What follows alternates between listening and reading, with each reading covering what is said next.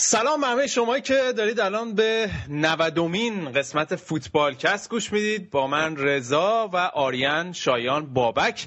این هفته در خدمتتون هستیم. قبل از همه یه تشکر ویژه بکنم از بچههایی که توی تلگرام به برنامه ما گوش میدن. این هفته واقعا استقبال از برنامه ما توی تلگرام فوقالعاده بود. نزدیک به هزار نفر توی تلگرام فکر کنم برنامه ما رو گوش دادن و اگه الان دارین برنامه ما رو توی تلگرام گوش می‌دید. لطفا رد کنید forward ش کنید برای دوستاتون تا هم بتونن گوش بدن. و صفحه فیسبوک ما یادتون نره facebook.com slash یا خط مورب فوتبالکست برنامه ها توی SoundCloud و توی اپلیکیشن پادکست آپلود میشه و MediaFire مطابق معمول صفحه اینستاگرام هم یه حالی بهش بدین یتیم مونده بیچاره.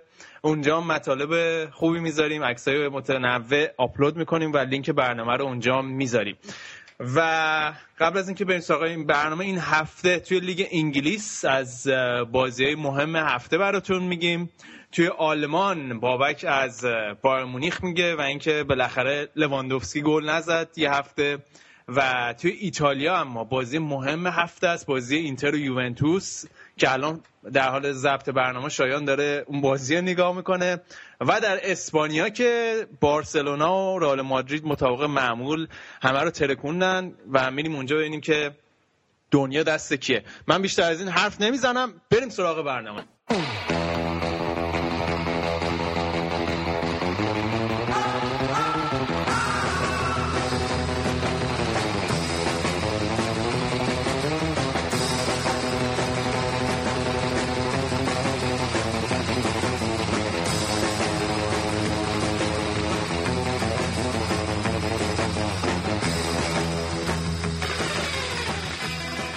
برنامه این هفته رو شروع کنیم. الان آریان اینجاست. آریان سلام. سلام می‌کنم خدمت همگی. خیلی خوشحالم که می‌بینم قدر خوشحالی و حالا یه برد دادین و یه تشکر ویژم می‌کنم از کسایی که امکانات سخت افزاری ضبط این برنامه رو برای ما فراهم می‌کنن. و به حال ممنونیم. و بابک از توی جاده مرد جاده ها با همون هست. بابک چطوری؟ سلام رضا خوبی؟ آقا ما دیگه از جونمون گذاشتیم بریم یه فوتبالکست رو تصادف نکنی حالا. اگه صدای تصادف چیزی اومد دیگه اونجا حلال کنید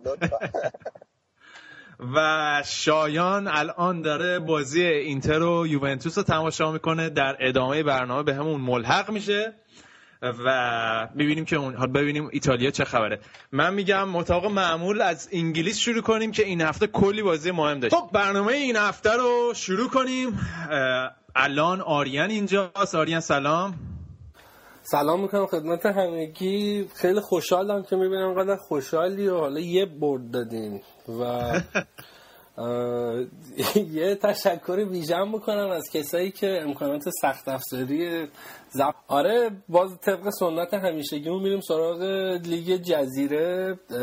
جایی که کلوپ تو اولین قدم البته انتظار خیلی زیادی هم ازش نمی‌شد رفت. با یه تساوی رضایت داد. چجوری بود رضا بازی؟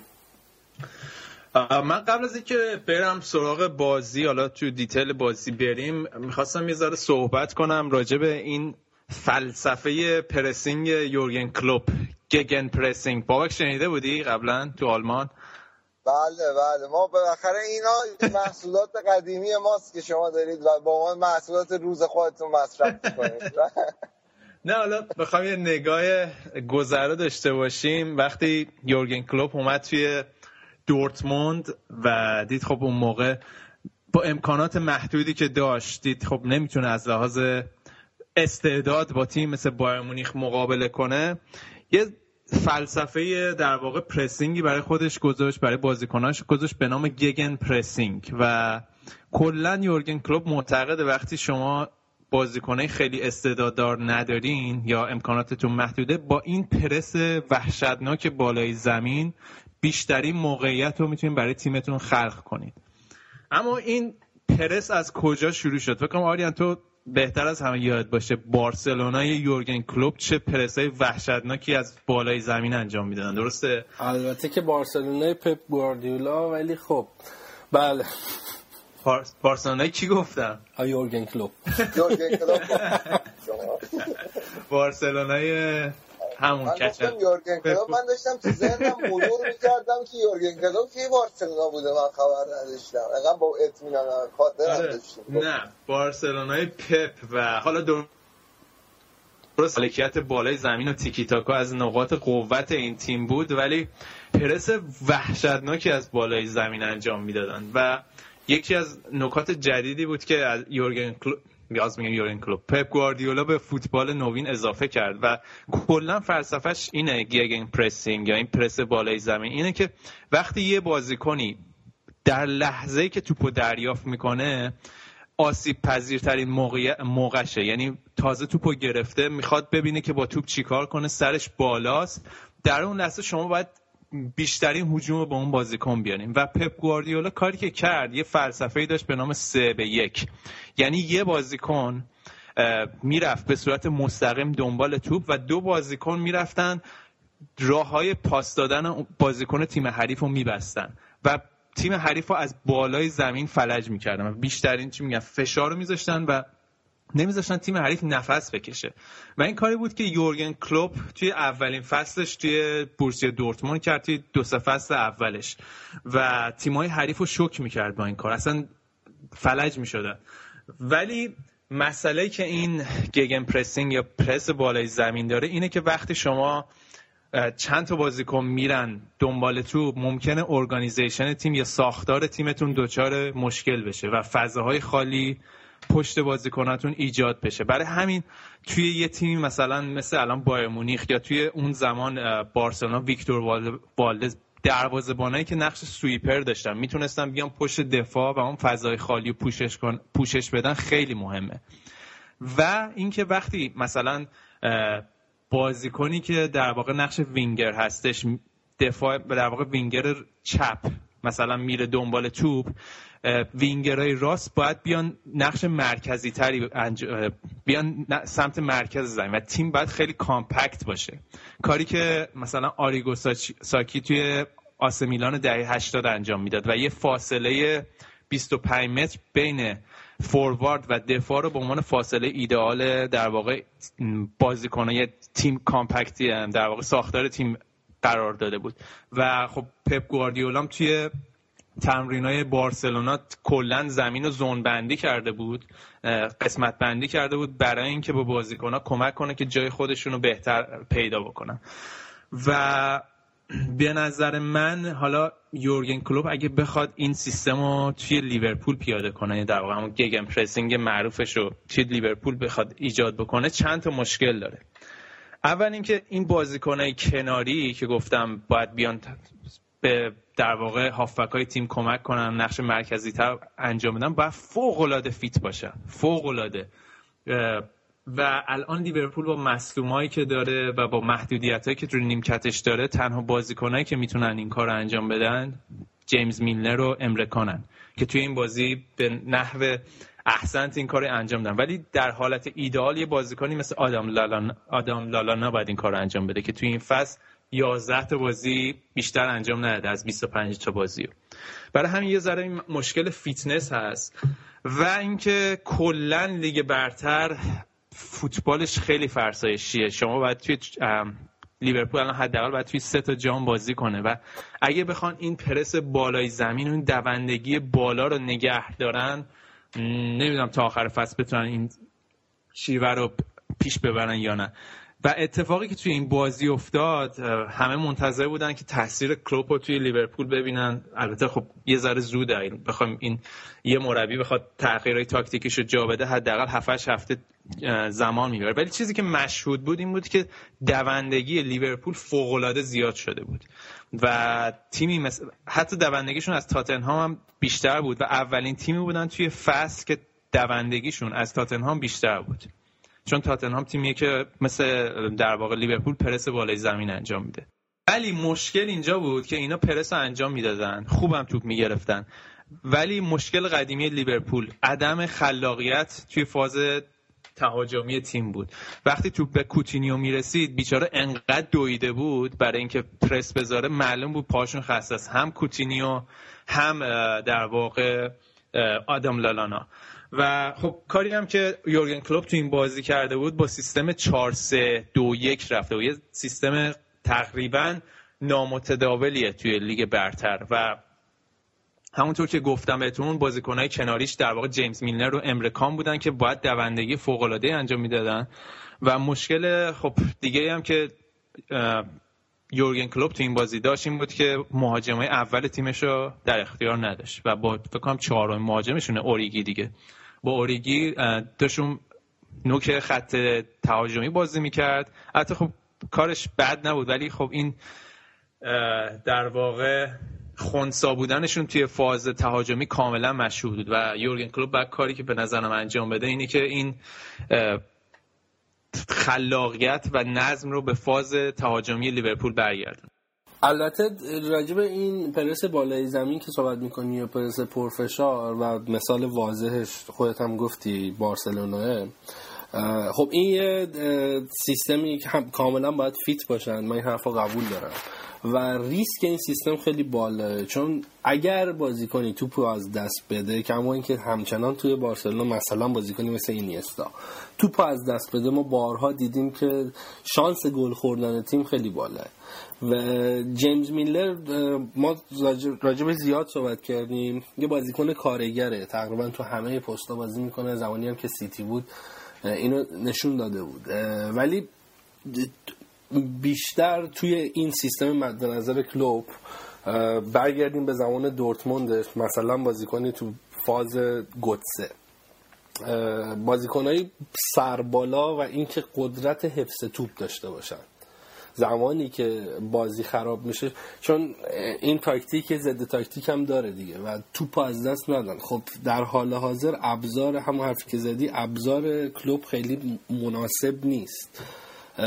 من یاد نقش جاوی میفتم زمانی که توپو می‌گرفت یه چرخ می‌زد کاملا دوربرش رو می‌دید و شروع می‌کرد پاس دادن. فقط صرف پرس کردن نیستش که مهمه. تو بعد یه پلن دیگه داشته باشی. وقتی که توپو گرفتی حالا می‌خوای چیکار کنی؟ دقیقا دقیقا. آقا من یه نکته این وسط اگه اجازه بدین اضافه کنم. یه حرفی که خیلی هم می‌زنن و نکته اینه که میگن یورگن کلوب اون موقعی که توی دورتمان بود این صدای راهنما ببخشید قطع کنم توی دورتمان بود گوتسر رو داشت لوندوفسکی رو داشت متهوملز رو داشت و اینا رو این ستاره ها رو داشت تو کاری بکنه. ولی حقیقت اینه که یورگن کلوب اونا رو کرد گوتسه و لوندوفسکی و اون بازیکنایی که ما می‌شناسیم. و این شانس رو من بهش میدم که تو لیورپول هم بتونه این کارو بکنه. این بازیکن قبل از اینکه یورگن کلوب بیان دورتموند بازیکنایی نبودن. همین هوملز بازیکنیه که بایر مونیخ فروختش به خاطر اینکه راضی نبود ازش. معتقد بود استعدادی که به جایی نمی‌رسه. و اومد و با یورگن کلوب کار کرد و الان شاید یکی از بهترین مدافعای وسط دنیا باشه. آره حالا حرفی که بابک می‌زنه کاملا قبول دارم و یه نکته دیگه این که یورگن کلوب نشون داده که مربی انعطاف پذیریه. به عنوان مثال توی دو تا فصل اول که خب دستش محدود بود توی دورتموند از لحاظ بازیکن این فش... فشار بالای زمین رو خیلی اجرا می‌کرد. ولی وقتی دید که باید توی چمپیونز لیگ بازی کنه توی لیگ آلمان توی لیگ حسی بازی کنه اومد compromise کرد. یا در واقع کاری که کرد گفتش که من الان مثلا گوندوغان رو دارم لواندوفسکی رو دارم رویس رو دارم نوری شاهین رو دارم بازیکنای با استعدادی که می‌تونن توپ رو نگه دارن. در نتیجه روی تمرکزش گذاشت روی حفظ توپ و مثلا توی اون فصل فصل فصلی که رفتن فینال چمپیونز لیگ 85 درصد پاسای تیم صحیح بود. در صورتی که فصل قبلش این آمار بودش نزدیک فکر کنم 75 درصد. یعنی این پیشرفت خیلی مش... مهمه. و توی لیورپول هم حالا باید ببینیم که یورگن کلوب چیکار می‌کنه؟ با ابزاری که توی دستش داره آیا رو میاره به پاسای بلند برای بنتکه و به حال مهاجمای قدرتمندی که نقطه قوتش اینه که روی پاسای بلند و توپای هوایی خیلی قویه. باید ببینیم یورگن کلوب چه تغییرایی توی لیورپول ایجاد می‌کنه. ولی خب این اولین بازیشون بود جلوی تاتنهام و این فاکتور روحی توی بازیکنهای لیورپول کاملا مشهود بود که داشتن جون و دل میدویدن.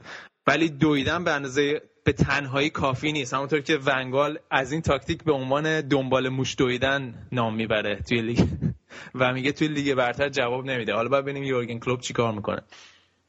خب حالا ونگال با بازیکنایی که داره نباید دنبال موش بوده ولی خب بنده خدا کلوب شاید مجبور یه دوره دنبال موش بوده تا یه چهار تا بازیکن خوب واسش بخرن. این یه حقیقتیه. بالاخره باید یه ذره عملگرام آره نه درسته. هم بازیکن هم بازیکن براش بگیرن و هم که این لشکر مصدومایی که دارن برگردن. ولی من خیلی امیدوارم. چون اون فصلی که لیورپول با راجرز دوم شد یکی از علل موفقیتشون همین پرس بالای زمین بود که سوارز و استرلینگ و استوریج انجام میدن. و این دو سه فصل اخیر که بد نتیجه گرفتن یکی از علل مهمش همین بود که این پرس بالای زمین رو نمی‌تونستن انجام بدن حالا باید ببینیم چه جوری جواب میده دیگه. البته که خب یه ذره زود قضاوت کردن کلوب تو اولین بازی و منم براش آرزو موفقیت می‌کنم این که مثلا استوریج دیگه انقدر مصدوم نشه. به حال همه مهرایی که فعلا داره رو بتونه ازشون استفاده بکنه. ولی بریم سراغ منچستریا تیم قرمز پوش منچستر. و این رونی ترکوند. تاریخی رو برای خودش جا کرد. آره ویرونی بالاخره بعد از 11 ماه نوامبر سال 2014 توی بازی خارج خونه گل نزده بود. و توی هفته های اخیر واقعا انتقادا به شدید بود از طرف طرفدارای منچستر و می‌گفتن نکنه توی قراردادش اصلا یه بندی هست که این باید حتما توی ترکیب باشه. و مثل اینکه بالاخره انتقادا جواب داد و توی این بازی واقعا فوق العاده بود. شم گلزنیشو به نظر از دست داده نداده؟ شم گلزنیش نیست به نظر من. حالا من داشتم چند وقت پیش یه مستندی بی بی سی درست کرده بود راجب وینرونی و بیشتر مستندم راجب تمرکزش روی دوران ابتدایی بازیگریش بود و آدم تازه یادش میافتاد توی اوایل مثلا سال 2000 تا 2003 2004 چه بازیکنی بود وینرونی واقعا. و اون موقع که اگه یادتون باشه وقتی کریس رونالدو اومده بود توی منچستر یونایتد ستاره اصلیشون وین رونی بود و همه از وین رونی به عنوان آینده منچستر یاد می‌کردن. ولی خب الان می‌بینیم که کریس رونالدو کجاست و وین رونی کجاست. و یکی از دلایلش به نظر من اینه که شاید وین رونی به اندازه کریس رونالدو از خودش مراقبت نکرد. به حال وین رونی الان یه جورایی می‌دونی family man شده دیگه دو تا بچه داره زن و بچه داره. یه جورایی تمرکزش به نظر اونقدر روی فوتبال نیست برعکس کریس رونالدو. شاید اون انگیزشو انگیزهای روز جوونیشو نداره. اگه مو نمیکاش فکر کنم دو بچه داره. نه آقا این فکر موکاش اینجوری شد. کچلود بهتر بود.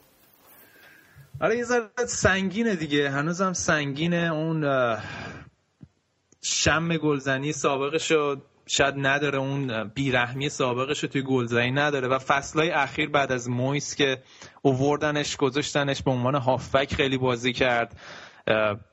و زیر سایه ونپرسی قرار گرفت توی سالهای اخیر. شاید یه ذره روی اعتماد به نفسش هم تاثیر خودش گذاشت دیگه. اصلا کلا من مهاجمی یادم نمیاد که از پست خودش چندین سال تبعید بشه به پستای دیگه. و بعد برگرده مهاجم بعد چند سال دوباره بخواد خوب گل بزنه. واقعا توقع زیادی هم هست اگه ازش توقع داشته باشم بیارن واسهشون زیاد بزنه گل. از سالهاست دیگه تو اون پست بازی نمی‌کنه. دیگه الانم خوشبینانه دیگه بدنش بهتر از اینه که هست نمیشه. اگه بدتر نشه روز به روز. داره دیگه دقیقا. خب حالا تو خود بازی چه اتفاقی افتاد؟ تیم منگل فعلا داره نتیجه می‌گیره و دومن. آره بازی که بازی خوبی بود ابتدای بازی تحت تاثیر مرگ هاوارد کندال بود و حال اسطوره باشگاه اورتون بود هاوارد کندال و اول بازی هم سکوت کرده بودن و یه بزرگداشت خوبی بود از هارد کندال که چند روز پیش مرد. ولی به نظر من نکته مهم این بازی انتخاب های تاکتیکی ونگال بود که فوق العاده بود. کاری که ونگال کرده بود این بود که تو این بازی آنتونی مارشیال رو به جای که بذاره به عنوان مهاجم نوک به عنوان با بال چپ ازش استفاده کرده بود و وین رونی به عنوان در واقع تارگت یا مهاجم نوک داشت بازی می‌کرد. چرا این انتخاب خیلی مهم بود؟ چون که وقتی مارشیال گذاشته بود سمت چپ کاملا شیمس کولمن رو خونسا کرده بود. شیمس کولمنی که خیلی از حمله های لیورپول در واقع از سمت چپ پای ریزی می‌کنه و از سمت چپ نفوذ می‌کنه و در واقع موقعیت ایجاد می‌کنه. ولی مارشال خیلی خوب خیلی خوب میومد ترک بک می‌کرد میومد عقب زمین شیمس گلمن یارگیری می‌کرد و برای یه بازیکن 19 ساله که خیلی مهمه که انقدر درک بالایی از بازی داره انقدر خوب می‌تونه بیاد عقب و دفاع بکنه و به تیمش کمک کنه واقعا به نظر من حتی از گلزنی گلزنی هاش توی بازی اخیرا به نظر مهمتر بود. این در واقع نظم تاکتیکی که توی این بازی انجام داد. و خب خط دفاعی منچستر یونایتد که باید بهشون یه اعتباری بدیم که لوکاکو رو کاملا خونسا کرده بودن. کاملا اسمالین لوکاکو رو خونسا کرده بود و ونگال داره نشون میده که تغییرهای تاکتیکیش و اون در واقع تیم ایدئالش رو داره به دست میاره. با اینکه حتی تو این بازیکنای مصدومی داره. مثلا لوک شاو تو این بازی نبود و می‌دونیم حالا حالا حالا حالا حالا مصدومه ولی نشون داد که می‌تونه انسجام رو توی خط دفاعی منچستر یونایتد نگه داره. و نکته دیگه که می‌خواستم بگم می‌خواستم یه فوشی بدم به روبرتو مارتینز به خاطر اینکه وقتی این جان ستونز رو به چلسی نفروخ گفتش که آره ما کلی این فصل برنامه های بلند مدت چی میگن برنامه داریم می‌خوایم برای تاپ فور بجنگیم. ولی دیدیم که بعد از چند بازی همون اورتون سابق و همون مارتینز سابق هیچ کار خاصی نکرد. تیمی که میاد سه هیچ توی زمین خودش به منچستر میوازه با در واقع به نظر من هیچ انگیزه برای تاپ فور نداره اورتون این فصل رو و آخر فکر کنم دوباره همون پنجم پنجم ششم تمام کنه. بگو. یه سوال یعنی تیمی که سه یک به همتون تو زمین خودش میبازم انگیزه واسه تاپ فور نداره؟ ببین آخه فرق داره.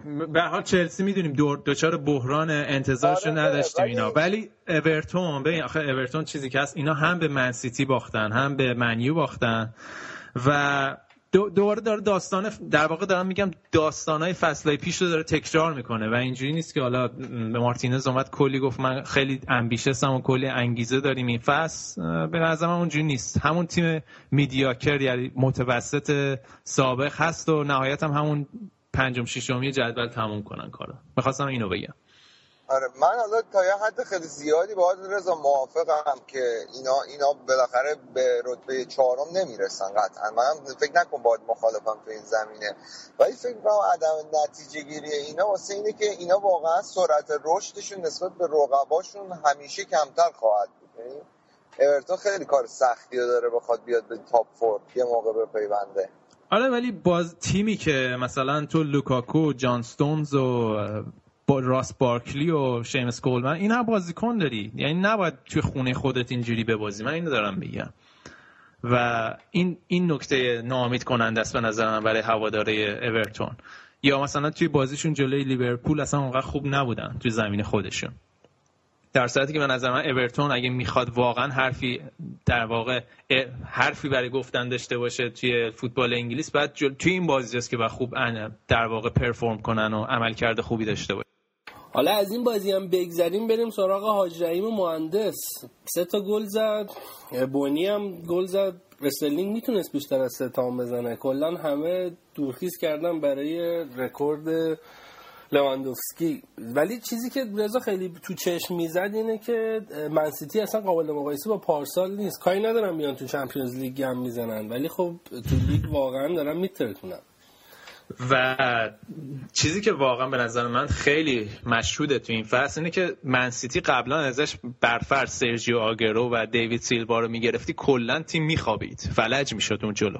ولی گل دوم منچستر سیتی که در واقع روی ترکیب استرلینگ و کوین دیبروینه بود که به نظر من یه گل 100 میلیون دلاریه چون یه بازیکن 5 میلیونی به یه 5 میلیون دیگه پاس میده نشون از قدرت و عمق ترکیب منسیتی داره. و خب معمولا این تیمان که توی لیگ برتر قهرمان میشن که وقتی بازیکنای اصلیشون از دست دادن 5 تا گل می‌زنن. و رحیم استرلینگ که هفته های پیش خیلی ازش انتقاد قاد بود روی تموم کنندگیش و گل نزنیش گل نزدنش نشون داد چه بازیکن قابلیه و خودش گفتیم مسابقه که چقدر کار کرده روی تموم, تموم کردن گل ها و گل زنیش این بازی فوق العاده بود. و خب کوین دیبروینه که عالیه این بشر. یعنی از بازیکنایی که واقعا تماشا کردنش لذت بخشه. هم شوت می‌زنه هم خوب همه زمین رو نگاه می‌کنه. پاساش واقعا انگار خطکش گذاشته و نبود سیلوا اصلا حس نشد. و نکته جالب دیگه برای من این بود که بونس بورنموس که وقتی اومد توی زمین اتحاد خیلی باز بازی کرد. خیلی باز. یعنی وقتی همچین تیمایی میان توی اتحاد شاید بد نباشه یه ذره اتوبوس پارک کنن. لاقل نتیجه رو بتونن حفظ کنن. یه صفر صرف یا حداقل یک هیچ ببازن دو هیچ ببازن. اینقدر باز نباید جلوی منچستر سیتی بازی کرد. نه نه وقتی خب تیم تو از لحاظ در واقع تهاجمی اونقدر قوی نیست خب قاعدتا نمی‌تونی بیای جلوی تیم مثل منچستر سیتی باز بازی کنی و انتظار داشته باشی روی پاسکاری مثلا برفرض به گل برسی. انتظار میه خب همچین تیمی یه ذره اتوبوس پارک کنه ولی خب این کارو نکردن و منچستر سیتی هم به بهترین نحو تنبیهشون کردن دیگه. به این نکته و... ریزی اشاره کردی البته گفتی که پاساش رو دیبروینه خطکش گذاشته انگار. این چقدر جالبی که خوزه اینا رو ندید. ببین خوزه اینا رو ندید. مورینیو یه مسابقه جالبی کرد که می‌گفت اگر شاید دیبروینه از چلسی نمی‌رفت بازیکن این بازیکن امروزی نبود. آیا واقعا چلسی تیمی بود که اجازه رشد رو به بازیکنی مثل کوین دیبروینه بده؟ من فکر نمی‌کنم. با تیمی که بعد کوین دیبروینه اگه توی چلسی میموند بعد باز بازیکنایی مثل ویلیان هازارد اون موقع برفرض رقابت می‌کرد و جاشو توی ترکیب پیدا می‌کرد و خود هم خود دیبروینه و هم خود مورینیو گفتن که خب بازیکنی نبود که همچین روحیه‌ای داشته باشه. و دیبروینه من داشتم مصاحبهش رو می‌خونم گفت من موقع مثلا 19 سالم بود و با بازیکنی که امروز هستم واقعا خیلی از لحاظ روحی فرق داشتم و می‌گفت آمادگی ذهنی رو نداشتم برای اینکه توی تیم مثل چلسی بتونم به نهایت پتانسیل خودم برسم. وقتی خب رفت توی وولسبورگ بازیکنی بود که مرکز توجه ها بود تونست به نهایت پتانسیل خودش برسه و بیا توی سیتی و از اون پتانسیل ها بهره برداری کنه. به نظر یه اتفاق خیلی شایعیه توی فوتبال. شاید نمونه واضحش مثلا پوکبا و منچستر یونایتد باشن یا مثلا پیکه و منچستر یونایتد. می دلیل نمیشه که حالا کوین دیبروینه اگه توی چلسی هم میموند همچین بازیکنی می‌شد. من این نظر من اینه.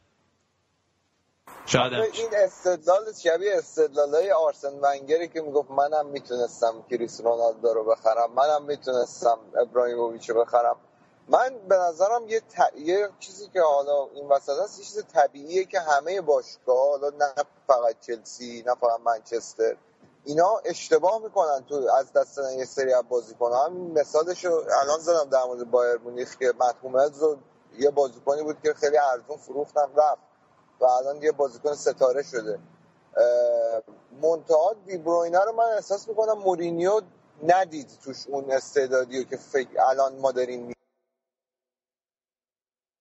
حال به حال ببین اشتباه ها چیز اجتناب ناپذیریه توی فوتبال ها. نمی‌تونیم بگیم که مورینیو یا هر کس دیگه و 100 درصد تصمیمای تص درست بگیرن. به حال چلسی هم دیبروینه رو اون موقع فکر کنم با قیمت 5 6 میلیون گرفته بودن 20 خورده فروختن به وولسبورگ و کلی خب سود براشون سود مالی هم داشت.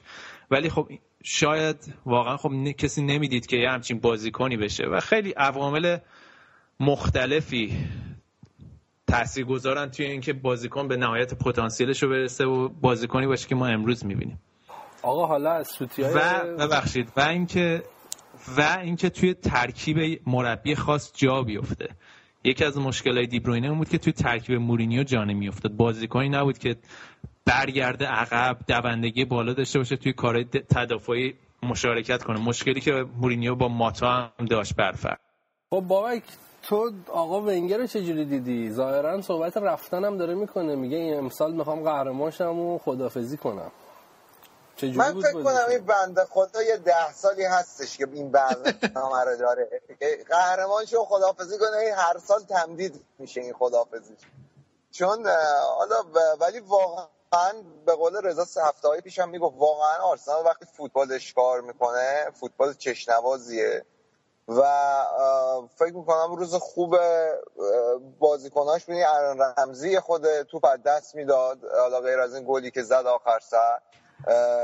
یه دو تا موقعیت خیلی خوب نیمه اول داشت اما واقعا تعجب کردم. چطور آرسنال می‌تونی یه ایراد آرسنال دارم میگم و چطور می‌تونه یه تیم این همه موقعیت خلق کنه تو نیمه اول و یه گل نزنه؟ همش داشتم ارس می‌کنم که چه این تیم مهاجم خوب نداره.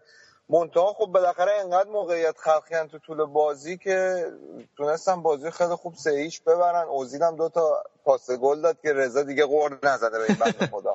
آره حالا این ارن رمزی که گفتی من یه ذره باهات مخالفم چون به نظر خوب بازی کرد. از لحاظ جایگیری خیلی خوب بود و توی خلق موقعیت دوتا گل دیگه شون هم نقش داشت به حال. و و توی حتی خیلی توپ خراب کرد رضا. خیلی توپ خراب کرد. این بازی. آره. فاصله دو متری توپ زد بیرون بیرون زدن اون توپ سخت سختتر بود. آره ولی فرمش به نسبت هفته پیش ذره بهتر شده و خبر خوبیه برای آرسنال. ولی بابک نکته آریان بابا ولی بابک آریان نکته که در مورد آرسنال هست و بارها گفتم اینه که اینا سه ماه فوق العاده خوبن. ولی یهو یه ماه کلا ناپدید میشن. همشون فرماشون از بین میره. و اگه آرسنال می‌خواد قهرمان بشه باید ده ماه اینجوری فوتبال بازی کنه. ده ماه consistency داشته باشن تداوم توی فرم داشته باشن. و مشکل اصلی آرسنال همینه. آرسنال هر فصل یه ماهای خاصی از فصل انقدر خوب بازی می‌کنه فوق ولی یهویی اونجایی که باید perform کنن و عملکرد خوبی داشته باشن این کار انجام نمیدن. حالا فکر می‌کنم بازیشون بازی آیندهشون تو لیگ قهرمانان جلوی بایر مونیخ می‌تونه فکر کنم یه جورایی تعیین کننده باشه. اگه بتونن بایرن گواردیولا رو متوقف کنن شاید کمک کنن روحی ادامه بدن اینطوری. فکر نکنم. یعنی یکی از مشکل آرسنال که این به نظر من این تداوم همیشگی رو ندارن مشکل روانیه. و وقتی شما تیم توی اروپا تا وقتی تیم توی اروپا به مراحل بالا نرسه و یه سلف استیم و یه اعتماد به نفسی نسازی توی لیگ هم نمی‌تونید تا آخرین مراحل از لحاظ روانی با تیمای دیگه رقابت کنی. آرسنال اگه می‌خواد توی لیگ هم خوب بهتر باشه و قهرمان بشه باید توی لیگ قهرمانان خیلی بهتر از این عمل کنه تا اینکه توی همون مرحله گروهی حذف بشه. من به شخصه امیدوارم امسال با آرسنال. حالا ممکنه تو Champions League نتیجه خاصی تقریبا هر سال هم از مرحله گروهی میاد بالا. ولی خب تیم محبوب من تو انگلیس آرسنال امسال بهشون امیدوارم. و واقعا فکر می‌کنم ونگر دیگه ول کنه و بره چون باشگاه به اون صحباتی که باید در لحاظ مالی رسید و حالا دیگه به سوددهی هم رسیده و امیدوارم که اگرم رفت مثل فرگوسن یه جانشین زایه برای خودش انتخاب نکنه. ولی خب خیلی حرف زدیم. بریم سراغ تیم متوسط فصل چلسی. متوسط خوبه باز متوسط شده آره. نه آخه به رتبهشون نگاه بکنی میونه جدولم دیگه میگه متوسط دیگه. من عادت دارم نیمه بالای جدول نگاه می‌کنم. اون پایینی ها نیمه دوم از نظر من فعلا هنوز قابل بررسی نیستن. خب حالا چی شد رضا؟ تو اون بازی برامون بگو. چلسی شانس آورد به نظرم. این مقطع از خورد با آستون ویلا. یعنی فاجعه ترین تیم لیگ فکر کنم الان آستون ویلا باشه و توی شرایط خوبی نیستن. خب چلسی هم واقعا نیاز داشت به این برد. همونطور که خود مورینی هم گفت خب نمایش فوق العاده ای نبود ولی منظم بود تیم. خیلی به نظر من بهتر بودن توی خط هافبک. مورینیو کاری که کرده بود نیمه اول لوفتوسچیکو گذاشته بود به حال بازیکن جوان تیم و نشونه های خوبی بود. یعنی به نظر من باید چه طرفدار چلسی امیدوار باشن که یه استعداد خیلی خوب به تیمشون اضافه شده. ولی چلسی اونقدر خوب نبود. و اگه بخوایم منصفانه و صادقانه نگاه کنیم چلسی اونقدر خوب نبود. شاید الان جلوی یه تیم بهتری بازی می‌کردن بازم این بازی رو میباختن. ولی همین برد به نظر من خیلی بهشون کمک می‌کنه به اینکه دوباره اعتماد نفسشون رو به دست بیارن self-esteem شون رو به دست بیارن و کم کم فرم بهتری از خودشون نشون بدن. و خب حضور کاستا که دیدیم چقدر تعیین کننده بود و تونستن دوتا گل روی نقش, نقش و دوتا گل روی کار کاستا به دست آمد و ویلیان که فوق العاده بود تیم بازی به نظر من. ویلیان خیلی خوب بود. و نکته دیگه جالب این بود که بالاخره مورینیو از این بابا رحمان استفاده کرد. ولی بابا که این بابا رحمانتون یه جورایی داره مثل اینکه بونجل عذاب در میاد. خیلی بد بود تیم بازی. خب بالا بونجل بابا رحمانمون که میگی رفتی از آکسفورد بازیکن خریدی بابا بهترین دفاعچی بود.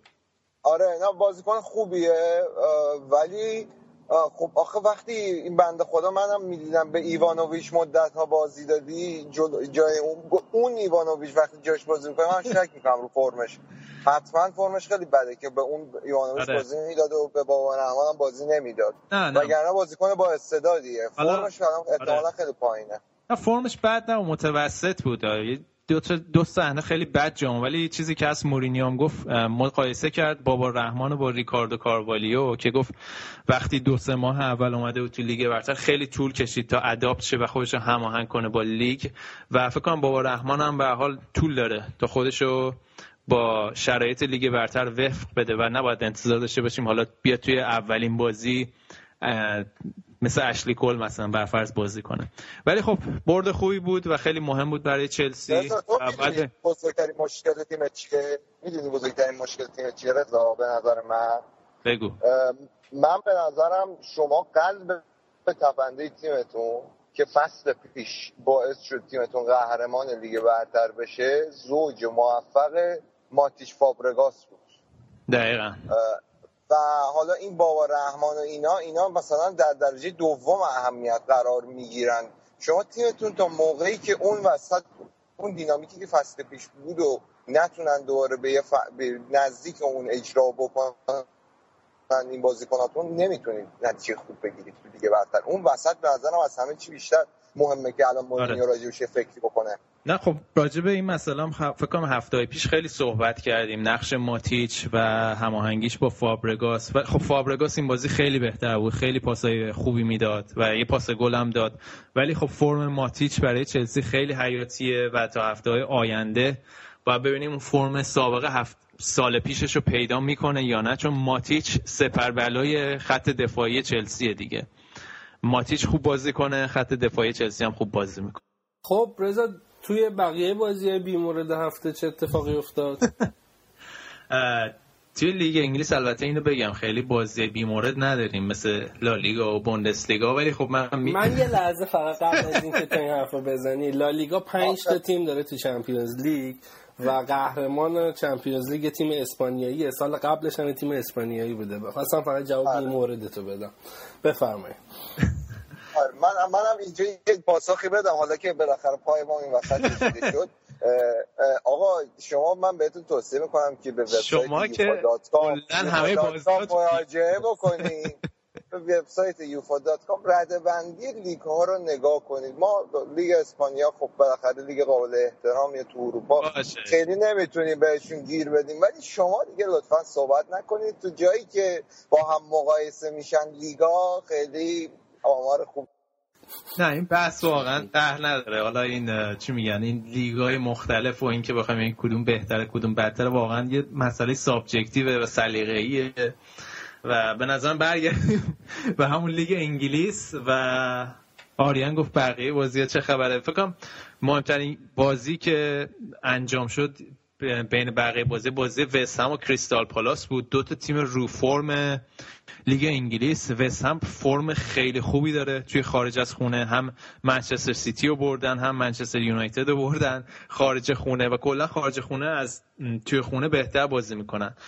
و یه بازیکن دارن لانزینی و خیلی خوب بازیکن خوبی. یعنی هم گل می‌زنه هم موقعیت براشون خلق می‌کنه و تو این بازی هم یه پاس گل خوب داد. البته کریستال پالاس یه اخراجی دادن و همون اخراجی هم باعث شد که بازی به نفع وسم برگرده و در نهایت بازی رو سه یک ببرن. توی بازی دیگه بازی خیلی جذاب این هفته بازی لستر سیتی و ساوثهمپتون بود که ساوثهمپتون دو هیچ جلو افتاد. ولی تیپیکال لستر دو هیچ عقب میفتن دوباره دو دو می‌کنن. و این فصل هفت امتیاز از موقعیت هایی که داشت در حال باخ بودن به دست آوردن. و توی دقیقه 91 جیمی واردی فورواردشون که الان بهترین گلزن لیگ برتر هم هست موفق شد دو تا گل براشون بزنه و این بازی براشون در بیاره. خیلی ادای آفنهایم رو در میارن. ادای آفنهایم سه چهار سال پیش مدل دمودر دارن استفاده می‌کنن. الان من می‌خوام چی نگم. آره ولی یه فوروارد دارن. جیمی واردی که الان بهترین گلزن لیگ هم هست با 10 تا گل. حتما بازیاشو ببین. ازش در آینده خیلی بیشتر خواهید شنید. و توی امروز هم نیوکاسل موفق شد 6 6 1 یا 6 3 فکر کنم. تیم قناریا یا سوانزیو ببرن. که اولین برد استیو مکلارن بود تو این هفته و غیر از این فکر خیلی نکته خاصی نبود توی لیگ برتر. هفته دیگه دربی منچستر یونایتد بازی من یونایتد و من سیتی فکر کنم بکش بکشه. خب اگه موافق باشین یه استراحت کوتاهی بکنیم یه موزیک خوب گوش بدیم. شایان هم بازی تموم شده و ما ملحق شده. ببینیم که بازی چه خبر.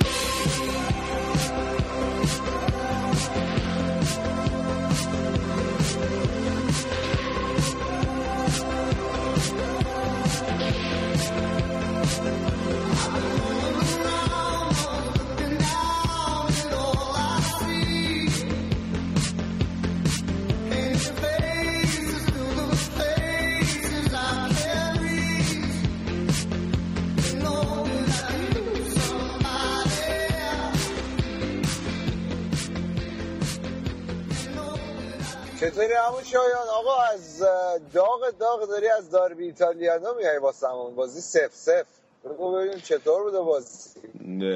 اولین چیزی که فکر می‌کنم لازم اینه که این نتیجه صفر صفر یه مقدار یه مقدار گمراه کننده است. بابک چون بازی خیلی قشنگی بود. و اون فاکتورهای لازم برای یه دربی جذاب داشت. هم شدتش خوب بود به قول طرفدارای لیگ جزیره intensity بالایی داشتش و اون خشونتی هم که همیشه خب تو دربی های ایتالیا ما شاهدیم داشت. داور ردیف کارت زرد داده بازیکنها خیلی هم خطا می‌گرفت. به غیر از اون دوتا تیم هم خیلی خوب هم سفته به نظرم بیشتر برمیگرده. به عملکرد خوب خط دفاعی. اینتر چجوری بود؟ شایان. از جناهای خیلی خطرناک بودن و با ایکاری که اون جلو مهاجم خیلی در چارچوب شناسی ترکیب خیلی خوبی رو در آورده بودن. و انواع و اقسام مشکلات واسه خط دفاع یوونتوس مخصوصا تو نیمه اول درست کردن. به غیر از این یه اشاره کوچیکی هم داشته باشیم به بروزویچ که از سمت چپ خیلی خوب حمله می‌کرد. سانترای خوبی هم می‌کشید رو دروازه. یعنی شاید اینطوری که تو میگی به نظر میاد اینتر تیم مسلط‌تر بازی بوده. ببین بابک به کل بازی دو تا تیم خیلی سنگین هم پرس می‌کردن. مخصوصا تو نیمه اول که انرژیشون خیلی بیشتر بود. اما اینتر میلان تو نیمه اول مخصوصا تو highlight ش که 20 دقیقه دوم نیمه اول بود کامل یوونتوس رو تو زمین خودش گرفتار کرده بود. خیلی خوب فشار می آوردن و من خیلی وقت بود که همچین بازی از اینتر ندیده بودم. البته 100 درصد این فاکتور روانی این بازی هم تاثیرگذاره. اینا هیچ وقت با این شدت من فکر نمی‌کنم تو این فصل بازی کرده باشن. از اون خب اینتر به نسبت تو نیمه دوم کم آورد نظر بدنی و یوونتوس تقریبا سوار بازی شد. اما در کل میگم تیم مانچینی خیلی خوب تکون خورده و کامل بازیشون عوض شده. من فکر می‌کنم که تا فصل بعد اینا یه رقیب جدی هم واسه کسب اسکودتو حالا شاید این فصل نتونن اما در کل تیم خوبی نشون میدن. آقا این خدیرای ما به تیمتون یه لول اضافه کرده این بازی بازی می‌کرد چون این چند وقتا نگاه کنار خیلی خداییش تاثیرش مثبت بده اون وسط.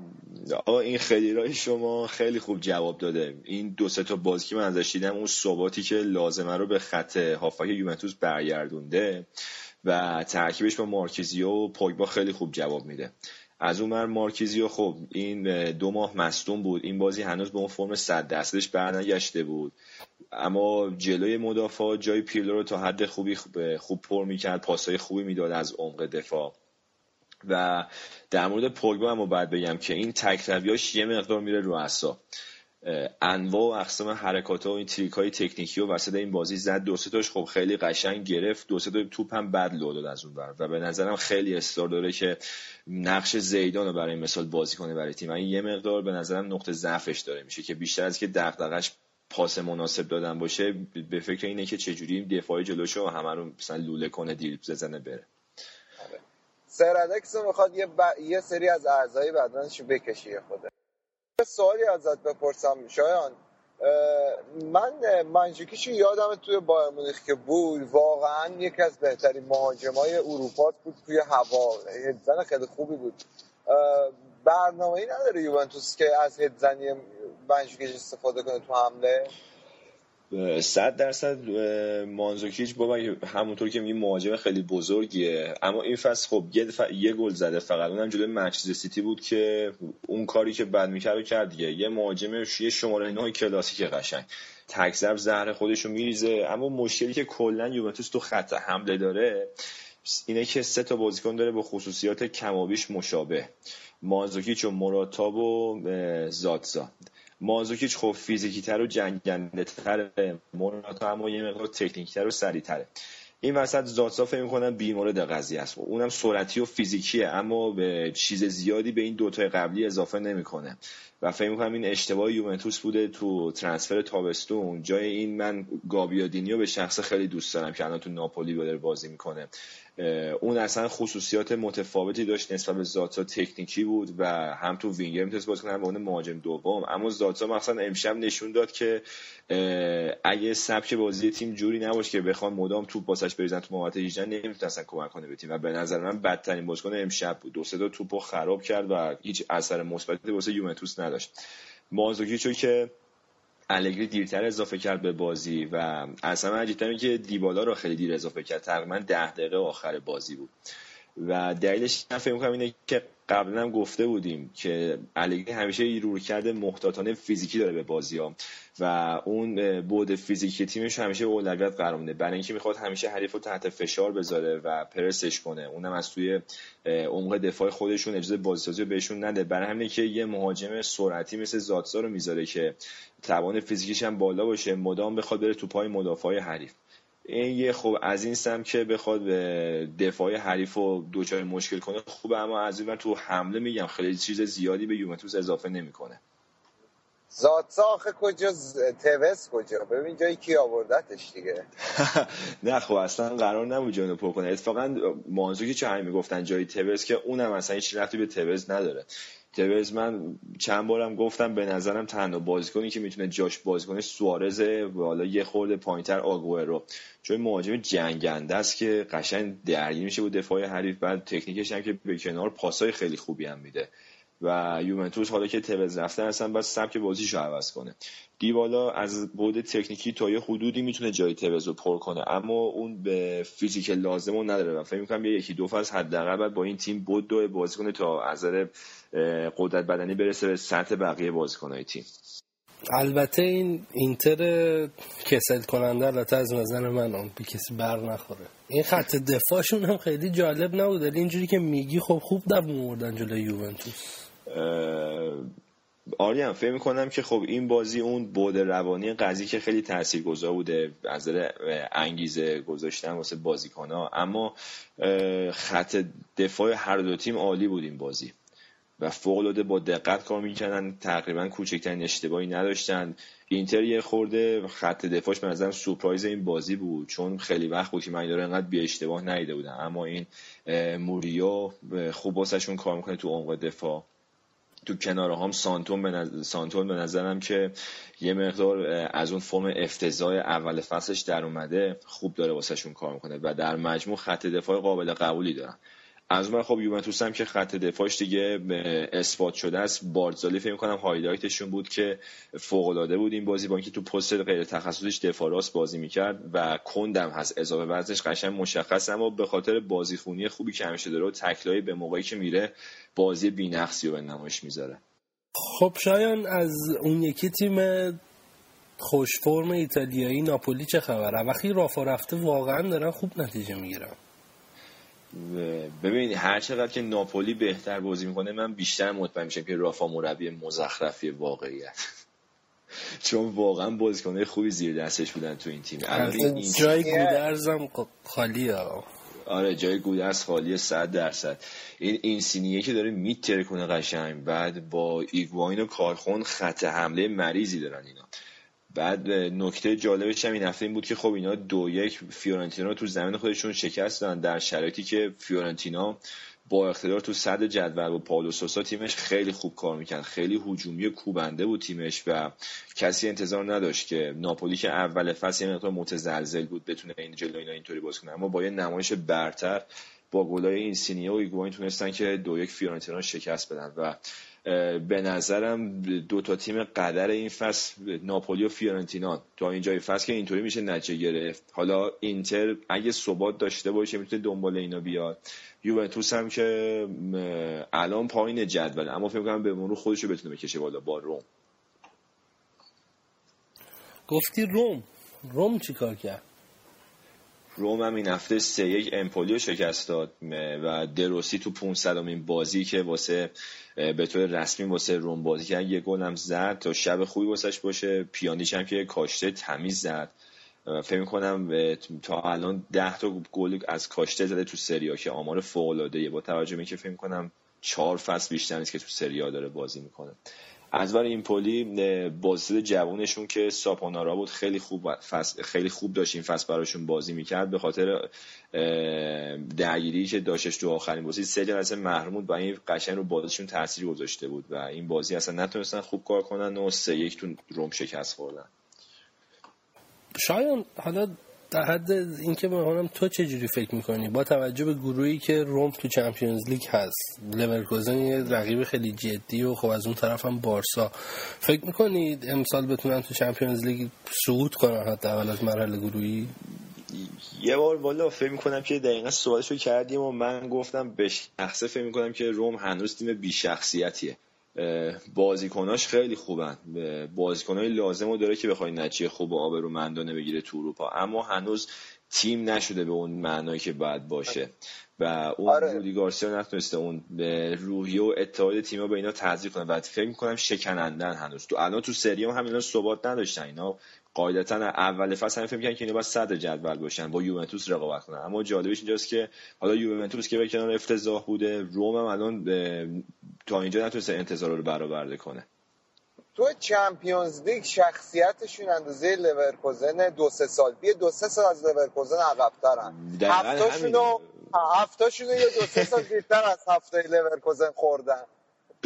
ببین من یادم هنوز بابا اون بازی که لورکوزن اینا یه هفته خوردن دنبال پیرن مسی میدویدن آخر بازی. آره, آره. حالا اینا دنبال پیرن که نمیدون اما دقیقا اون ذهنیت لازم برای اروپا فکر می‌کنم هنوز به دست نیاوردن. اما یه دو سه فصل بتونن مستمر بازی کنن به مرور می‌تونن خودشونو بکشن بالا. چون تیم خیلی جوون و خوبی هم دارن. حالا تو که دیگه بازنشستگیش اجتناب ناپذیر اما بازیکنای جوونی دارن که رو با اینا تیمشون آینده خوبی رو می‌تونه رقم بزنه. تیمی در حد لورکوزن می‌تونه توی چمپیونز لیگ باشه که تقریبا هر سال توی تا منطقه, منطقه اصلی بیاد بالا به نظر من. مثلا اینجاست که اگه می‌خوان بابا اگه می‌خوان اینا خودشونو بکشونن بالا کلا با یه تیم top تو اروپا مطرح بشن مجبورن که تو Champions League پیشرفت کنن. چون پیشرفت تو Champions League مساویه با کسب درآمد پول بیشتر.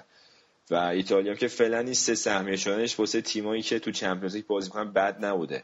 حتما این هفته اخبار رو خوندین که یوونتوس سی میلیون بیشتر از بارسلونا در آورده از قبل چمپیونز لیگ تو فصل پیش و روم هم جالب اینجاست که با اینکه تو مرحله گروهی هست ولی فکر کنم درآمدش نزدیک بایرن مونیخ بود بابک و این عدم حضور تیمای زیاد تیمای زیاد از ایتالیا تو چمپیونز لیگ از نظر درآمد خب بین داره خیلی کمک کنه و روم باید که از این فرصت استفاده کنه.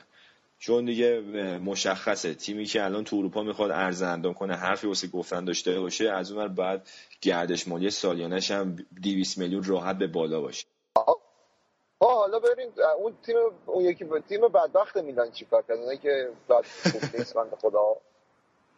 یه روزی یه روزی باشگاهی بودن واسه خودشون با امثال پاولو مالدینی و کاکا و زلاتان و اینا تو این تیم بازی می‌کردن. آیا حالا الان بند خدا به ماریو بالوتلی امیدوارم. من البته بالوتلی که بازی نکرد فعلا مصدومه بابک. اما فکر می‌کنم که یه خورده الان زوده بخوایم ما بگیم که میهایلوویچ این کار نیست. من خودم کم کم دارم متقاعد میشم. اما فکر می‌کنم تا نیم فصل باید سب کنیم ببینیم که این میهایلوویچ تا چه حد می‌تونه رو بازی این تیم امضا بذاره و از اون منتها حالا سوای بود تکنیکی بتونه رو روحیه و ذهنیت این تیم اثر بذاره.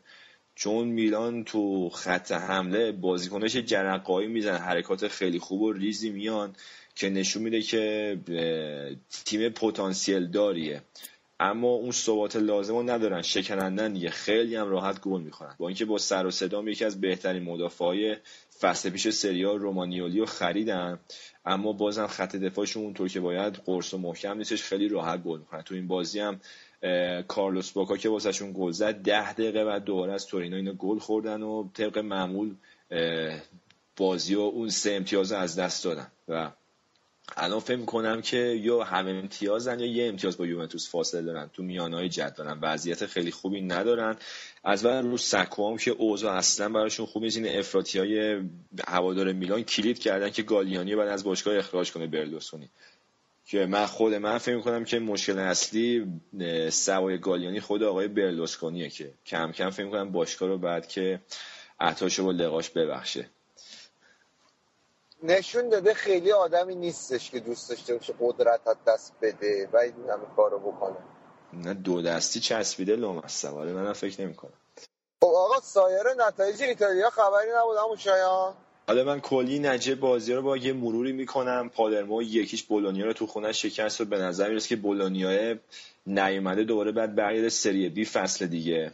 و مونده هنوز تا با بولونیا برسه البته بولونیا همیشه تیم مدیکور بوده اما خب الان یه خورده این وضعیت شد اینه ناراحت کننده است. هیچ وقت در حد تیم تای جدولی نبود.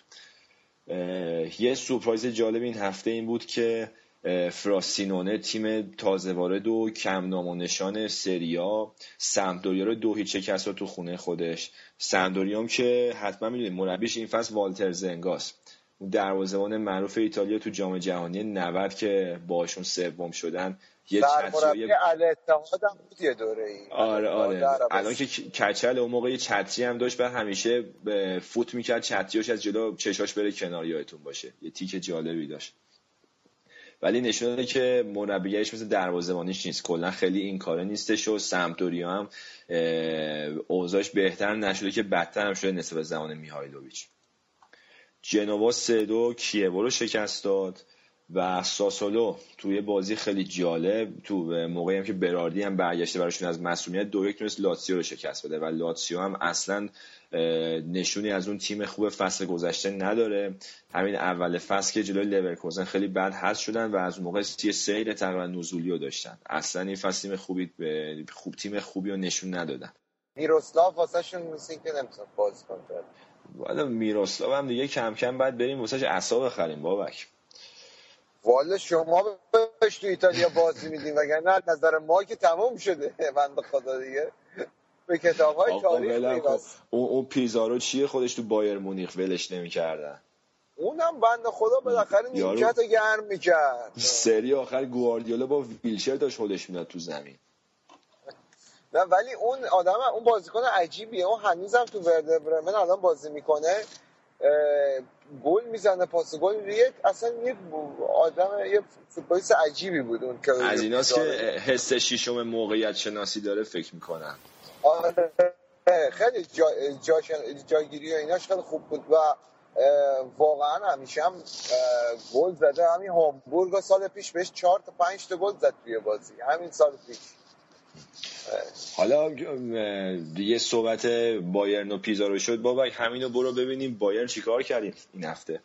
والا خواستم قبلی که راضی بایرن شاید صحبت کنم راجع دورتمان صحبت کنم و یاد باشه بهت گفتم که بعد از اون شکستی که از بایرن خوردن من می‌خوام ببینم که این توماس توخل چه جور مربیه و تیم چجوری می‌تونه تیمش بازسازی کنه و برگردونه تو زمین. این هفته هم نشون دادن که خیلی شیک اومدن یه فوتبال خوب بازی کردن به تیم حریف موقعیت ندادن و یه اتفاق عجیبی هم براشون افتاد. اوبامیان گل نزد براشون. ولی خب. با این حال مهمترین اتفاق خوب براش این بود که پای مارکو رویس به گلزنی باز شد. خیلی هم به انتقادات بهش زیاد شده بود. تو این بازی آلمان خصوص بازی آلمان و ایرلند که انجام شده بود خیلی موقعیت از سود مارکو رویس. این, این پس کلا خیلی خوب به خاطر این مسئولیتش بازی نکرده. و موفق شدن که بازی رو ببرن دو دورتموند امسال هم نشون داد تیم علکی نیست و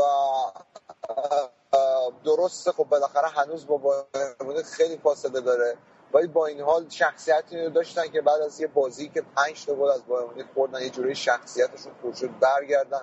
و بازی خوب انجام بدن و این رو این امضای خودشون رو پای لیگ بزنن که ممکنه نتونن الان مونیخ خوب بگیرن ولی به راحتی تیم دوم بوندسلیگا. این وولتسبورگ هم که بابا بادش خیلی سریع خوابید. این فصل اصلا نشونی از اون تیم فصل گذشته نداره.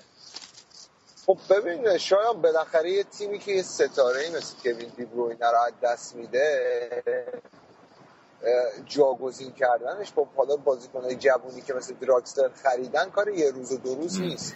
من فکر می‌کنم پروژه وولسبورگ یه پروژه بلند مدتیه و اینا الان به همین که به لیگ قهرمانان راه پیدا کنن هر سال در حال حاضر راضی هن. یه مقداری این قضیه فولکس واگن هم بخار روشون تاثیر گذاشت بگن اینا برنامه بلند مدتش این بود که بیان مثل خود بایرن مونیخ از فوتبال پایشون برداشت کنن. یعنی اصلا یه قانونی هست تو لیگ آلمان که اینا رو مجبور می‌کنه 40 درصد از درآمدشون رو بیان رو فوتبال بایر سرمایه گذاری کنند از خودشون هم نیست. منتها یه مقداری شرایط باشگاه وودفور الان نامعلومه به خاطر وابستگیش به صنعت خودروسازی. البته خب با یه برد چهار دو جلوی هوفنهایم فکر می‌کنم از بحران دارن خارج میشن. آره ولی یه چیزی که خیلی مهمه برای وولسبورگ این مکس کروسه که برای آلمان جلوی گرجستان هم گل زد این بازی هم هتریک کرد. این خیلی بازیکن با استعدادیه ولی یه بازیکن جوونه و نمی‌تونه بیای دیتر هکینگ مربی ووتروگ نباید بیاد تیمش رو بر اساس این بازیکن ببنده. چون بازیکن جوون همونطور که به فنخال گفت یکی از مهمترین چیزاش اینه که بازیکنی نیستش که ارائه ثابتی داشته باشه. یعنی حالا کیفیتی که با خودش میاره تو زمین هر بازی ثابت هنوز به اون ثبات نرسیده. و مهاجم مثل باستوس مهاجم پا به توپی نیست مهاجمی که یه تقه باید بزنه بره تو گل. و یه بازیکنی مثل کوین دیبروینه می‌خوان اینا.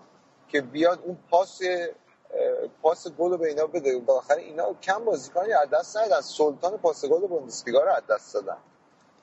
خیلی طول می‌کشید تا برگردن به اون وولفسبورگی که سال پیش بودن. ولی درکسر هم این بازی دو تا پاس گل داده و من حواسم بهش هست. بازیکن خوبیه. آره بالاخره اینا بازیکن جوونم ولی خب یادت باشه که کوین دیبروینه اومد مثلا چهار ماه فصل پنج ماه فصل فصل پیش هر بازی یه ارائه خوب داد. این درکسر مکس کروسه اینا بازیکنایی که در آینده خیلی وسپول رو تیم بزرگی خواهند کرد. اگر همین روند و ادامه بده. ولی الان اگر توقع بخوان داشته باشیم این تیم بیاد مثل فصل پیشش بازی کنه به نظر من توقع زیادیه. بابک حالا وضعیت شالکه به نظر من وضعیت خوبیه. اختلاف امتیازش که یه امتیاز و براشون هم فکر نمی کنم بازی سختی مونده باشه. اونا هم می‌تونن حداقل یه ذره زوده برای قضاوت کردن ولی امیدوار باشن دو مرتبه به چمپیونز لیگ. بازی هم براشون مکس میر خب در آورد دقیقه آخر بازی. فکر می‌کنم دقیقه 91 و دو گل زد. و یه برد آره. ارزشمند بود. یه سه امتیاز ارزشمند بود براشون. آره شالکه حالا درسته بازیکنی به اسم دراکسل از دست داده ولی یه بازیکنی داره بچه ها این شالکه به اسم سانه.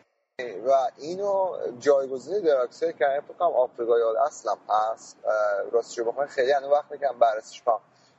ولی این یه ستاره میشه یه روزی. حالا گلاش رو برید ببینید خلاصه بازیشون تو این فصل خیلی خوب بازی کرده.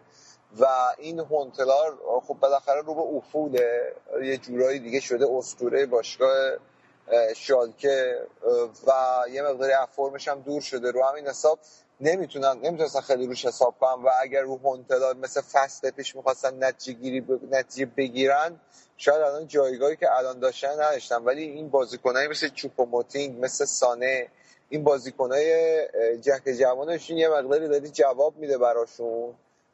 و برای اولین بار تو چند سال اخیر نشون دادن که این مقداری هم توی نتیجه گیری ثبات دارن. چون شالکه همیشه معروف بوده تیمی که دو هفته میاد فوق فوتبال بازی می‌کنه و سه چهار هفته یهو پشت سر هم وارد حاشیه میشه و میبازه و اینا. هنوز این فصل این اتفاق واسه نیفتاده ولی من خوشبین نیستم همچنان.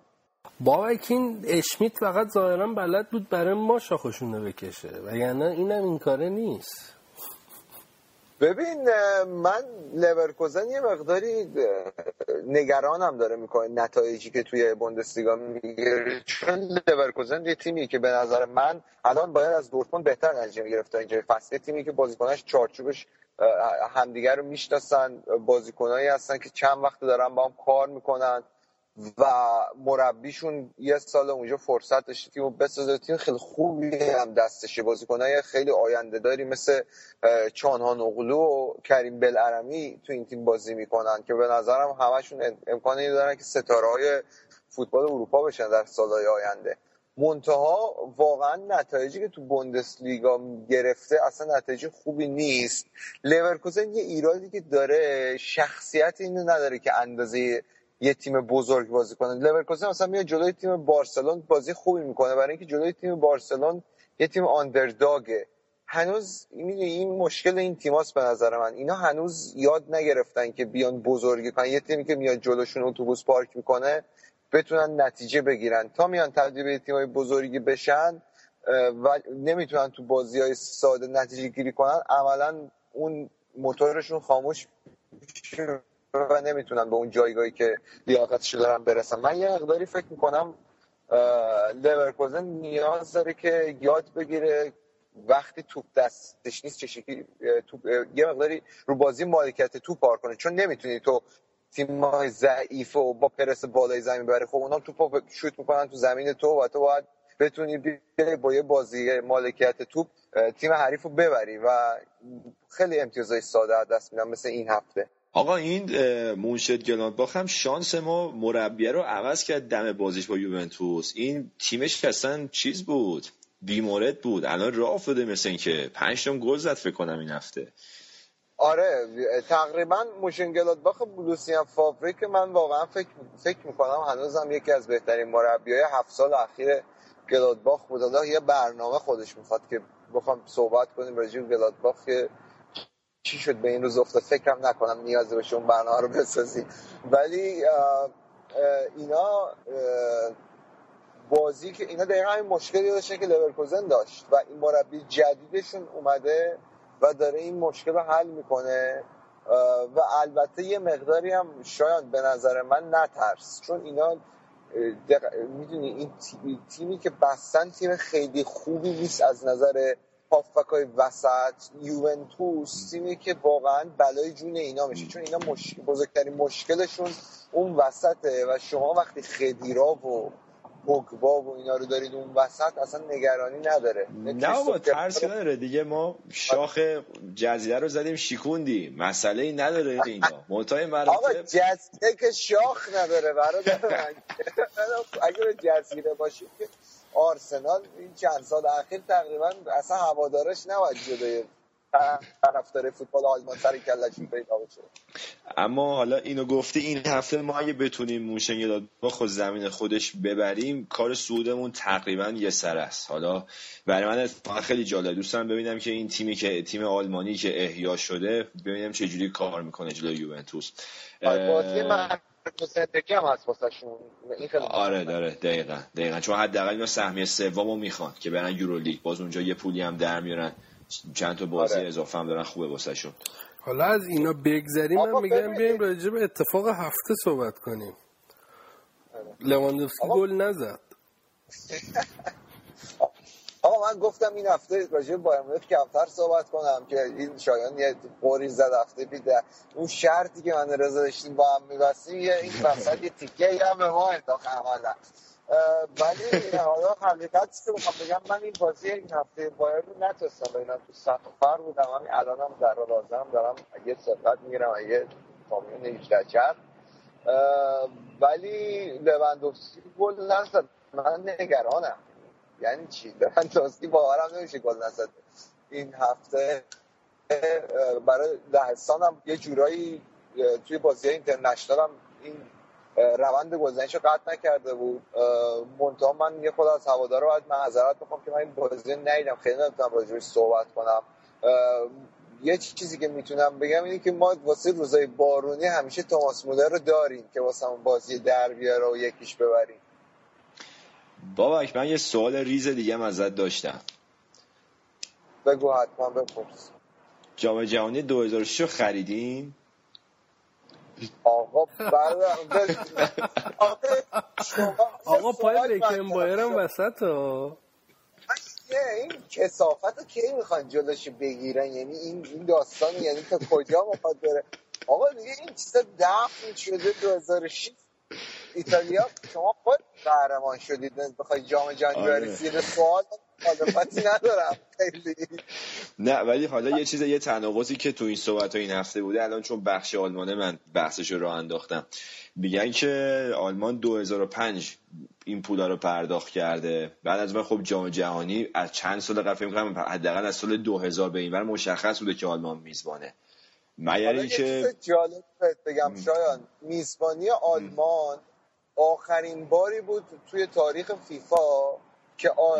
که یک کشوری تونست با پول دادن به بقیه خلاف بلاتر رای بیاره. چون بلاتر اون سال 2006 می‌خواست جام جهانی بده به آفریقای جنوبی. و 2010 این کار کرد دیگه. آره. آره.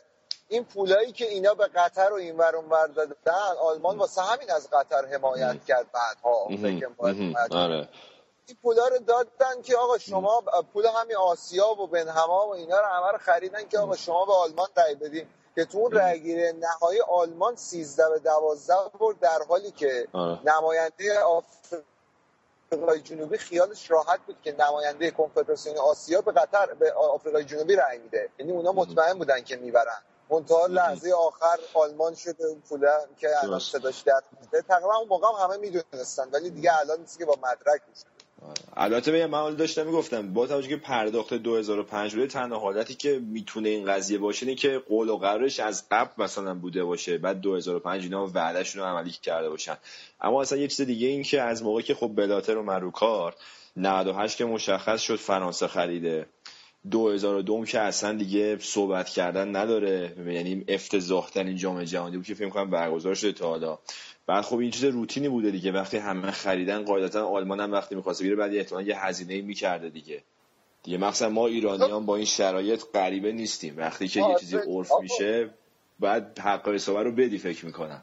آره کلا تو به نظر من حرف درستی می‌زنی شاید واقعا توی سیستمی که فاسده تو بخوای به نتیجه برسی از راه درست نمی‌رسی. یعنی مثلا بیای بگی آقا من به هیچ کس آره. پول نمیدم و میزبانی جام جهانی هم میارم آره. کشور خودم کسی ازت قبول خب این یه ذره از آلمانا بعیده. می‌دونی چی میگم؟ آخه می‌دونی مثلا به ایتالیایی ها میچسبه ولی خب تو آلمان.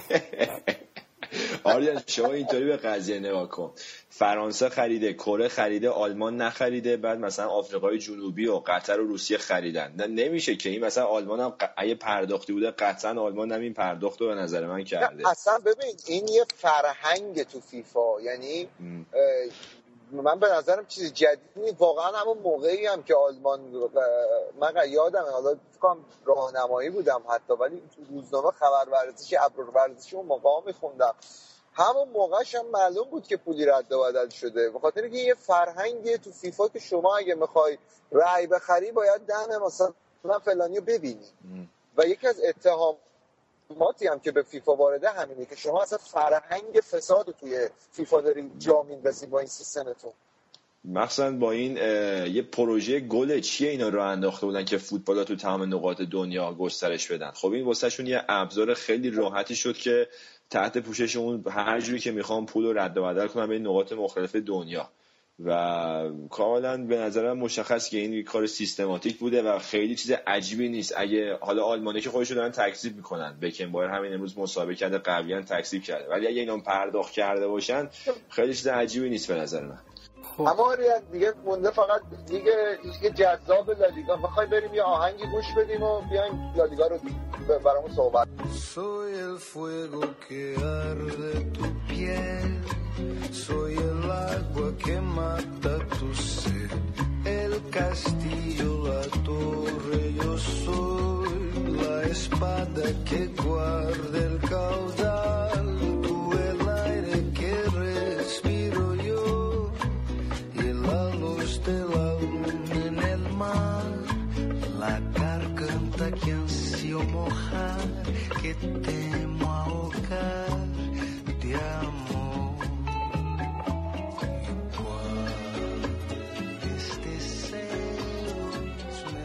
آقا آریان میریم سراغ اسپانیا. من امروز داشتم این جدول لالیگا رو نگاه می‌کردم. بعد دیدم این سلتای بیمورد صدر جدوله. این چیه داستانش؟ همچین بیمورد نیست شایان. از دو فصل پیش که انریکه سرمربی سلتا شد و عمل کرده شد اون موقع زوبیزارتا زیر نظر داشت. سلتا تیم خوبی بود. بعد از پایه های این تیم امروزی سلتا هم انریکه گذاشته و خیلی از بازیکنهای آکادمی بارسا ستاره بیچنوچرای این روزاشون نولیتو رو یکی از کشفای انریکه است. بعد از دورانی که دوران بدی که تو روم داشت و تو سلتا سلتا رو تو سلتا خوب نتیجه گرفت. پارسال هم سلتا هم بارسا رو اذیت کرد و هم رئال مادرید و و امسال تیم بسیار گردن گلفت و خوبیه.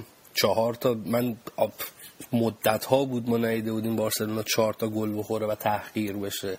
سلتا به نظر من خیلی بیمورد نیست اینی که حالا هم امتیاز به بارسا و رئال. و بازی خیلی خوبی خیلی بازی روون و خوبی انجام میدن. پیشنهاد می‌کنم که گل دوم سلتا رو ببینین. گلی که یعنی زد. شما می‌خوای بگی این تیم سهمیه چمپیونز لیگ می‌بره این فصل؟ آره من فکر می‌کنم. واقعا کار سختیه تو اسپانیا بخواد جزو چهار تیم باشی.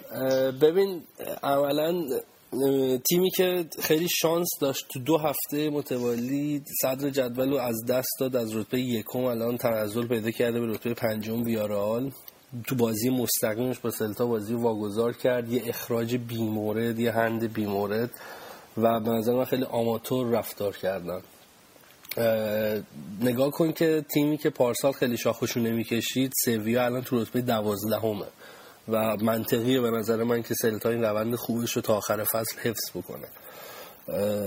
این نولیتو یه لینکی هم میشه به بارسا. این بازیکن از داماسیا میاد و بارسا این روزا خب به شدت درگیر نبود مسیه و خب، خب، عملا پس این داداشمون هم فلسفه بازه.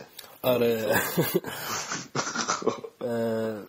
بارسا تو جام رقم جدایی فصل قرارداد سی میلیونه و خب بارسا الان با نبود مسی عملا مثلا اینجوری نیستش که یه لول تو جو MSN اگه هر کدومشون مصدوم شن بازیکنی که جایگزینشون میشه اینجوری نیستش که یه لول پایین تر باشه.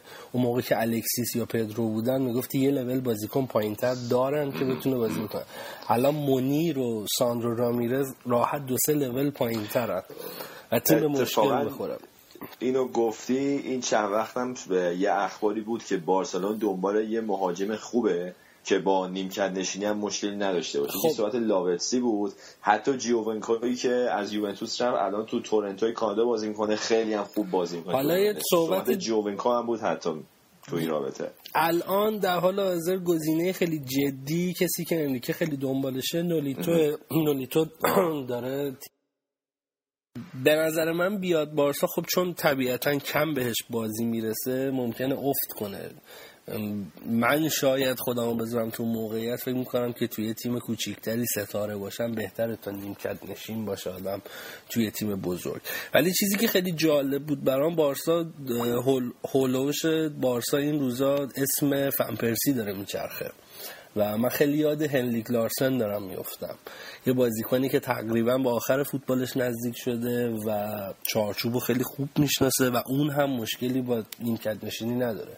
و به حال این اسمات تا ژانویه دوروبر بارسا میچرخه. نولیتو یا فنپرسی یا بازیکنهای دیگه. خب آقا به ما راجع به سلتا پرسیدیم. بیشتر بحث راجع بارسا شد. خود بارسا چی کار کرد این هفته؟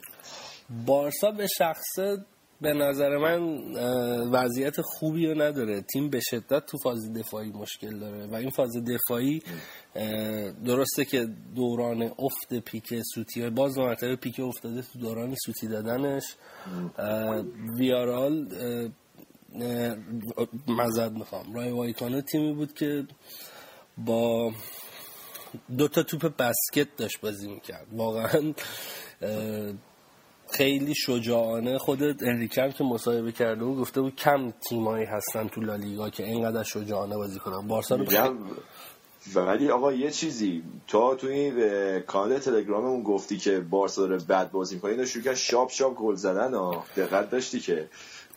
آره ولی خب دو تا گلا رو که پنالتی زدن. ببین نیمه اول بارسا خوب بود نیمه دوم سو... اگه بازی رو می‌دیدی سوتی های وحشتناک می‌دادن. پاسای رو به عقب کاملا اشتباه.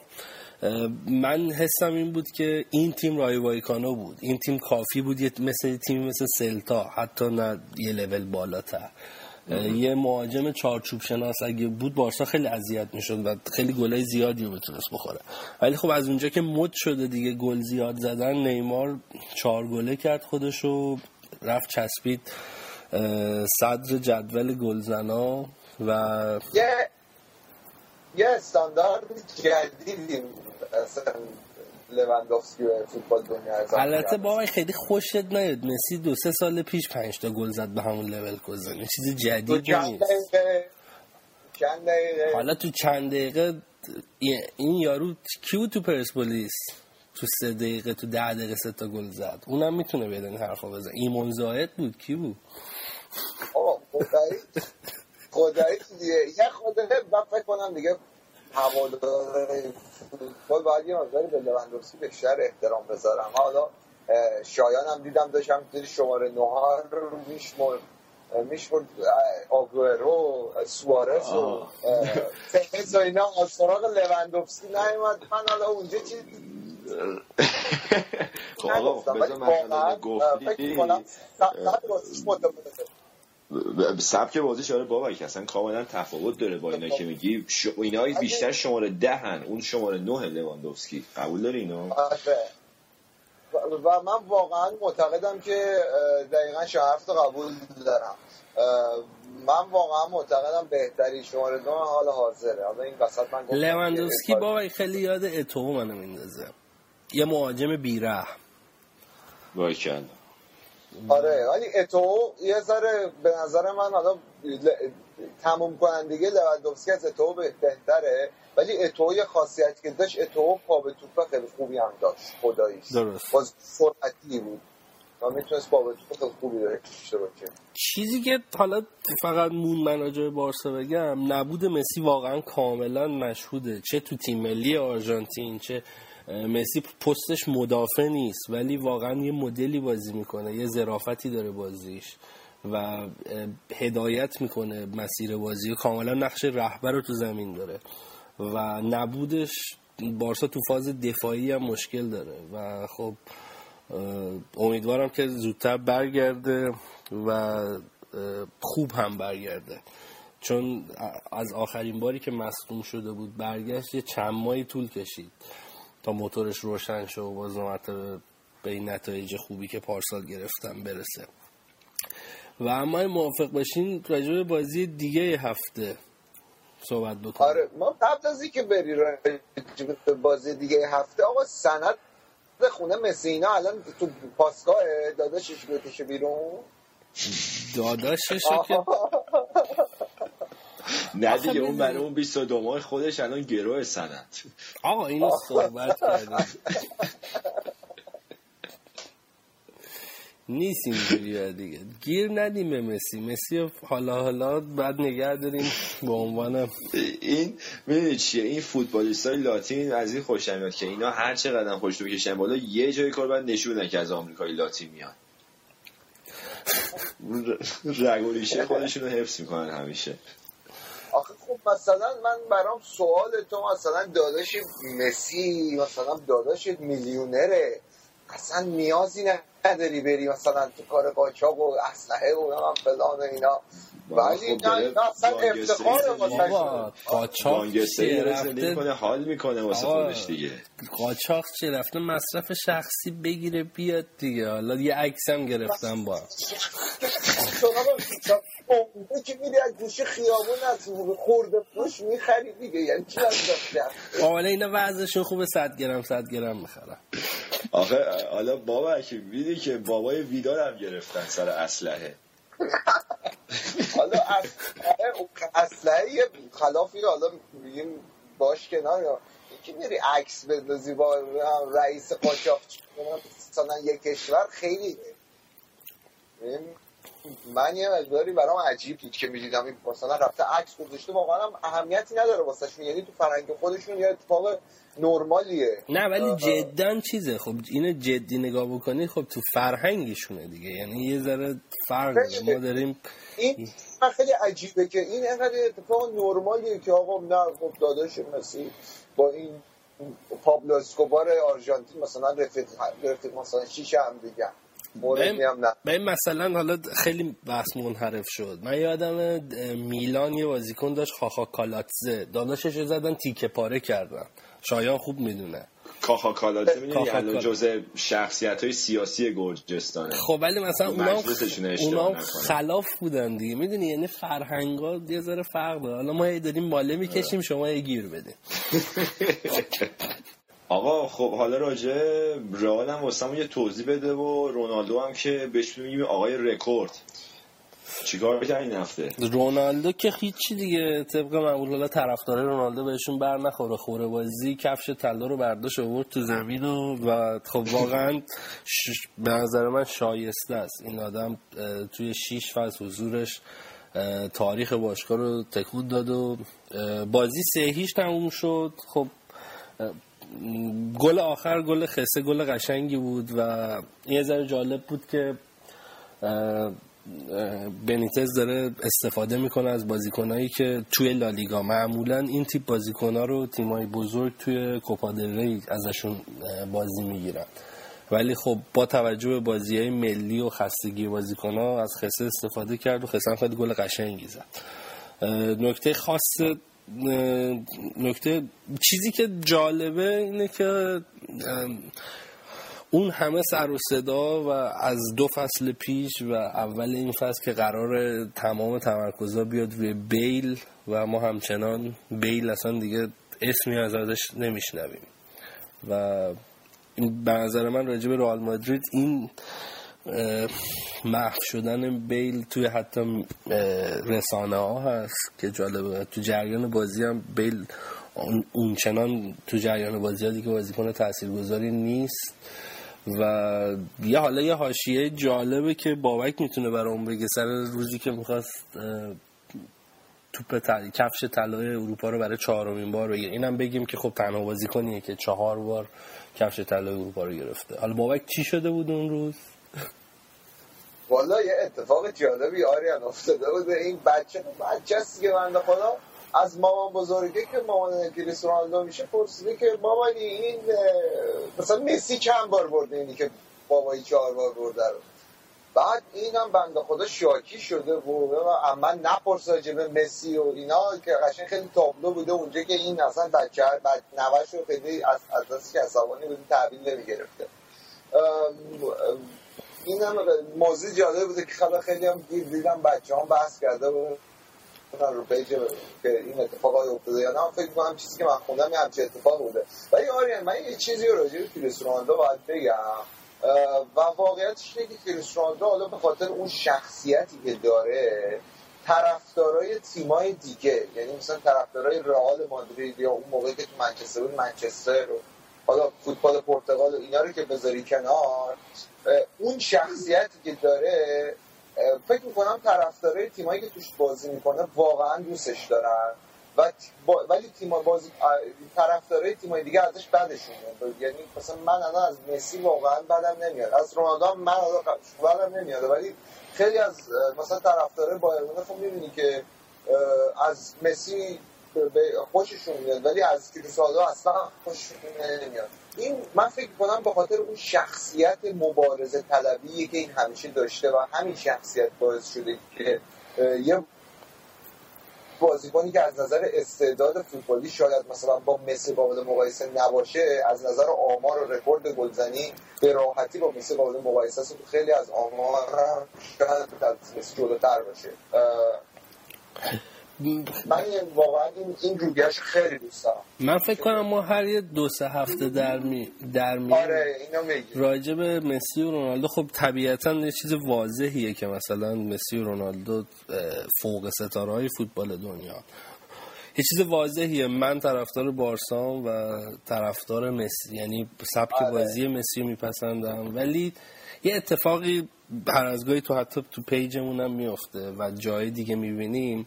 اینه که صرف اینکه طرفدار اینی اونو بخوای بکوبونی خیلی چیز جالبی نیست. به خاطر اینکه آمار و واقعیت و مدل بازی رونالدو رونالدو به شدت رقیب تحسین برانگیزیه و فکر می‌کنم مسی تنها کسی که رقیب خودش می‌دونه رونالدو و این اینا بارها صحبت کردیم ما خودمون راجبش که اینا اگه کنار هم نباشن محاله که انقدر بتونن خوب باشن.